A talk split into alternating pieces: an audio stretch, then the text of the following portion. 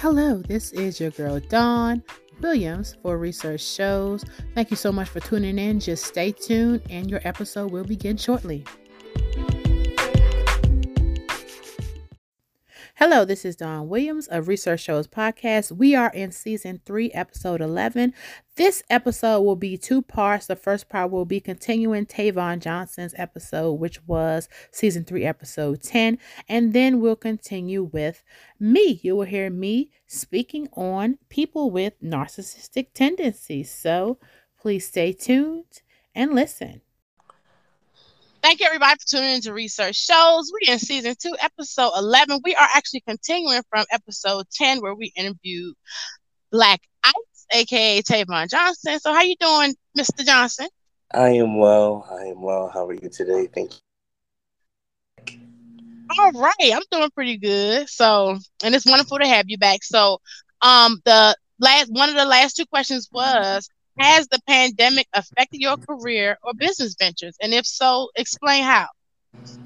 So, um, it has affected my business ventures in the sense of, you know, I've been at that specific time when everything was going on. Every all the venues were closed down, things like that. So of course I couldn't perform live uh, with the curfew and all of that you know it just made it hard to really do anything on top of just my regular life that you know was already a struggle.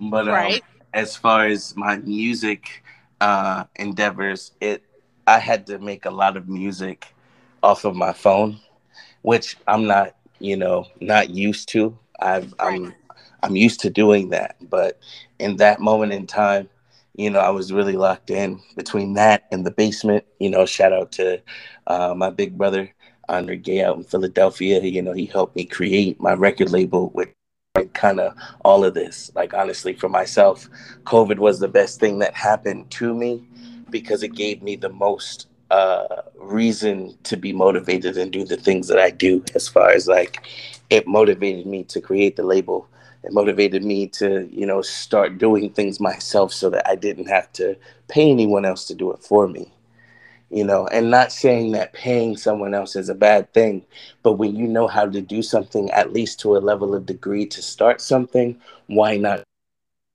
start right. the initiative and created certain things? And now they are paying all off.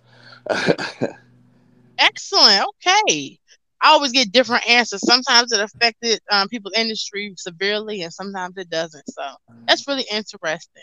So the last question I have is, how do you keep your work and home life balanced? How do you juggle all the hats? Because I've seen all the hats you got, honey. so how um, do you how do you do it? I'm gonna be honest with you. Um, I just do it. I just what I mean by just do it is I just wing it. Like there don't mm-hmm. it's half of it is being winged, half of it is a schedule because mm-hmm. my 9 to 5 life, I'm an insurance agent for Allstate for the Andrade agency in Georgetown, Delaware. So if you're in the Delaware, Maryland area, you can definitely give me a call and I would love to help you save the right way with the right coverages. So throughout the day, you know, I'm in the office and I'm helping people, superhero by day, and then superhero by night when I get home between, you know, writing music. Uh, if I'm, you know, at the house with my daughter, then, you know, it's dad mode. And uh, I just learned to breathe and I learned to only take on what is in front of me. And I don't stress about the things that I have no control over at the end of the day.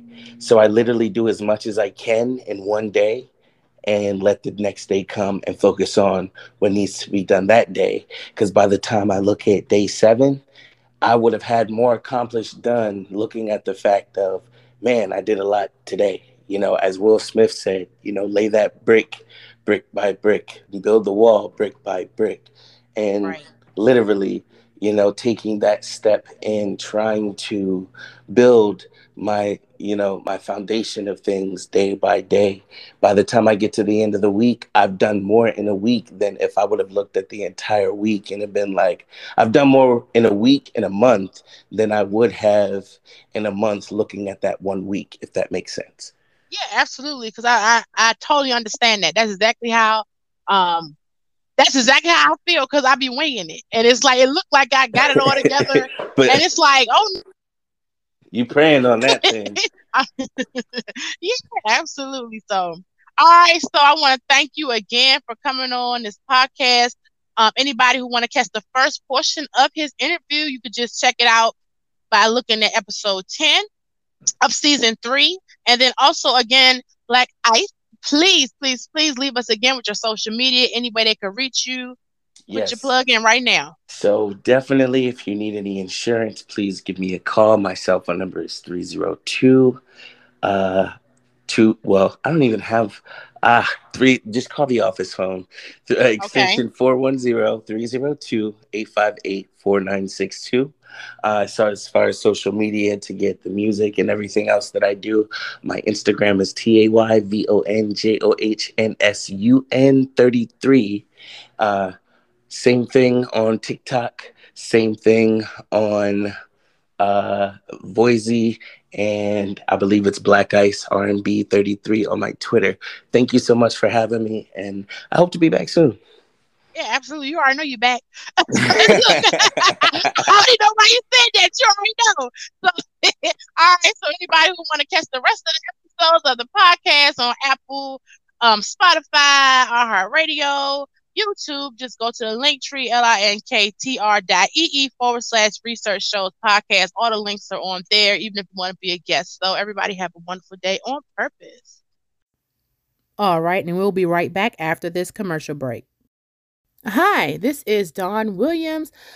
I would like to do this quick ad for Technology for Seniors. I am the founder of Technology for Seniors, and that is a program to help our elderly understand technology. A lot of times they don't even know what kind of phone they have, let alone how to go through certain interfaces and don't even mention social media. So, currently we have an app if you go and look under the research departments is right now it's only on Google Play. We have an online curriculum for those who are more advanced who can actually go online. And we have in person classes for those who need help just getting to the internet. So those are currently available in Southern Maryland. Just visit us on our link tree at linktr.ee forward slash the research departments, or you can call 240 516 6922. You can also text that number. And thank you. Have a wonderful day. All right, this is your girl for Research Shows. We in season three, episode 11. I had to do this one. When I got to talk, I got to do one by myself. So, this one, we're to address people with narcissistic tendencies. Now, I use that phrase very specifically because as a uh, if you're not a mental health professional or psychologist you are not supposed to be diagnosing people and labeling them labeling them as such. So narcissistic tendencies is the key word. So i was actually listening to it's, it's a guy that i follow named um mental illness and he's actually a narcissist diagnosed and he kind of like provides this platform for people to talk about certain situations. So today I just saw something on this Johnny Depp thing with his ex-wife, I believe, Amber. I don't even know what her last name is. And I'm not even going to get into that, but what I'm going to get into was a statement that was made by this guy, Mental Illness, where he was saying court is the platform for narcissists. And my goodness, if that is not the truth. So I'm going to share a story one of my many ridiculous occurrences with people who have narcissistic tendencies. And this is actually outlined in the first chapter of my book, The Building Your Trojan Creative Horse, the acronym BYTCH book. Um, and you can get that on Amazon. So I'll just say, let's start right here. So the first chapter is called The Geriatric Cycle. The very first place that I rented in a commercial tenancy, the landlord was behaved as a complete lunatic. I don't know what I did know. I have an idea what was wrong with the lady, but basically, I just want to make it clear what these people do do. And I spoke on this in the bullying, the boss bullying episode I have in season three. They build, I believe I spoke on it, they build a lie around you, right? Because once you explode, they already got these booby traps because they naturally know how to set booby traps in place proverbial to clip you up so that by the time you explode, everybody who they've been lying on you, so that she's lying on you basically the whole time. And then everybody who sees the explosion going, oh my gosh, I don't know who to believe. And that's the key factor to a lot of people with these tendencies, these narcissistic tendencies. They have to get one person, just one person to believe that Drew is this lunatic. And then it just casts that just seed of reasonable doubt. And that's all they need. So this lady, she was used to terrorizing her tenants. I mean, all of them.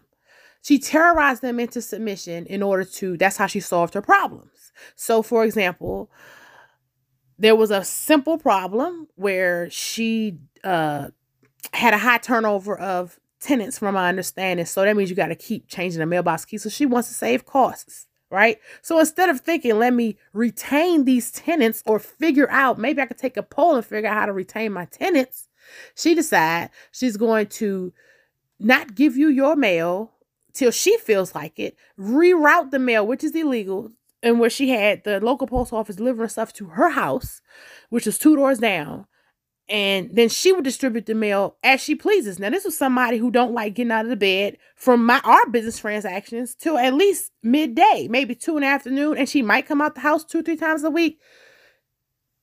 My goodness.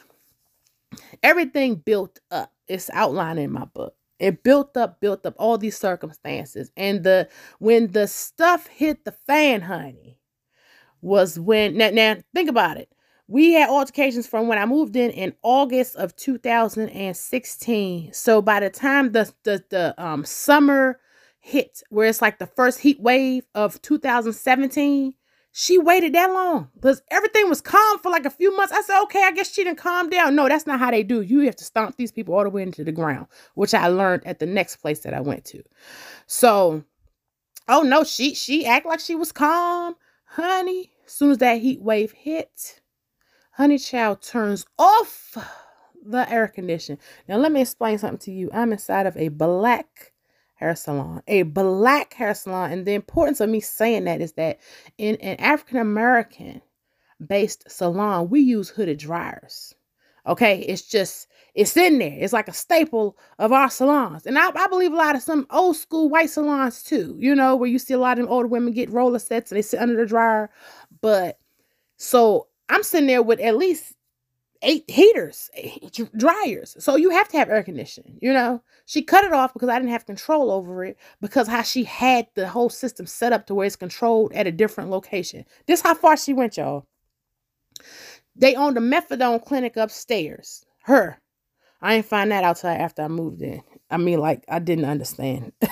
so she had employees that were kind of contracting out of the methadone clinic to like put up like this fake front like they really was renting the place next door to mine but they wasn't.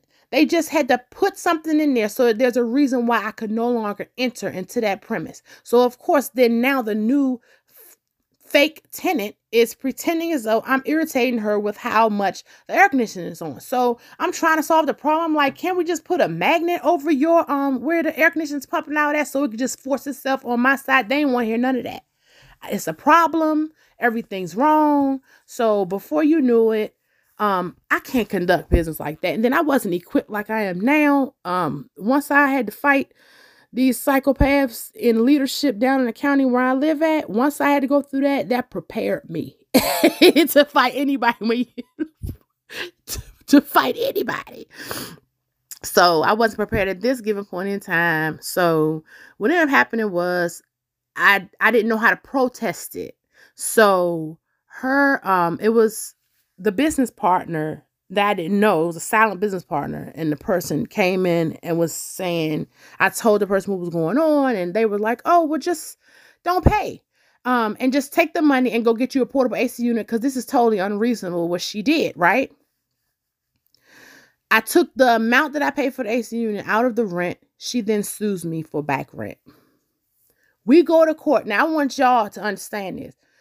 This lady and from my understanding from what a relative had explained to me she had a drinking problem and she was up in age so Um, and there was many incidents surrounding it, but this lady never looked decent. Like she always looked like she rolled out the bed, which to me was abnormal. All the women I know that's in their 70s and 80s, honey, they look like they going somewhere when they step out the house. Even if they just walk into the mailbox, like they don't look raggedy like the women that I know.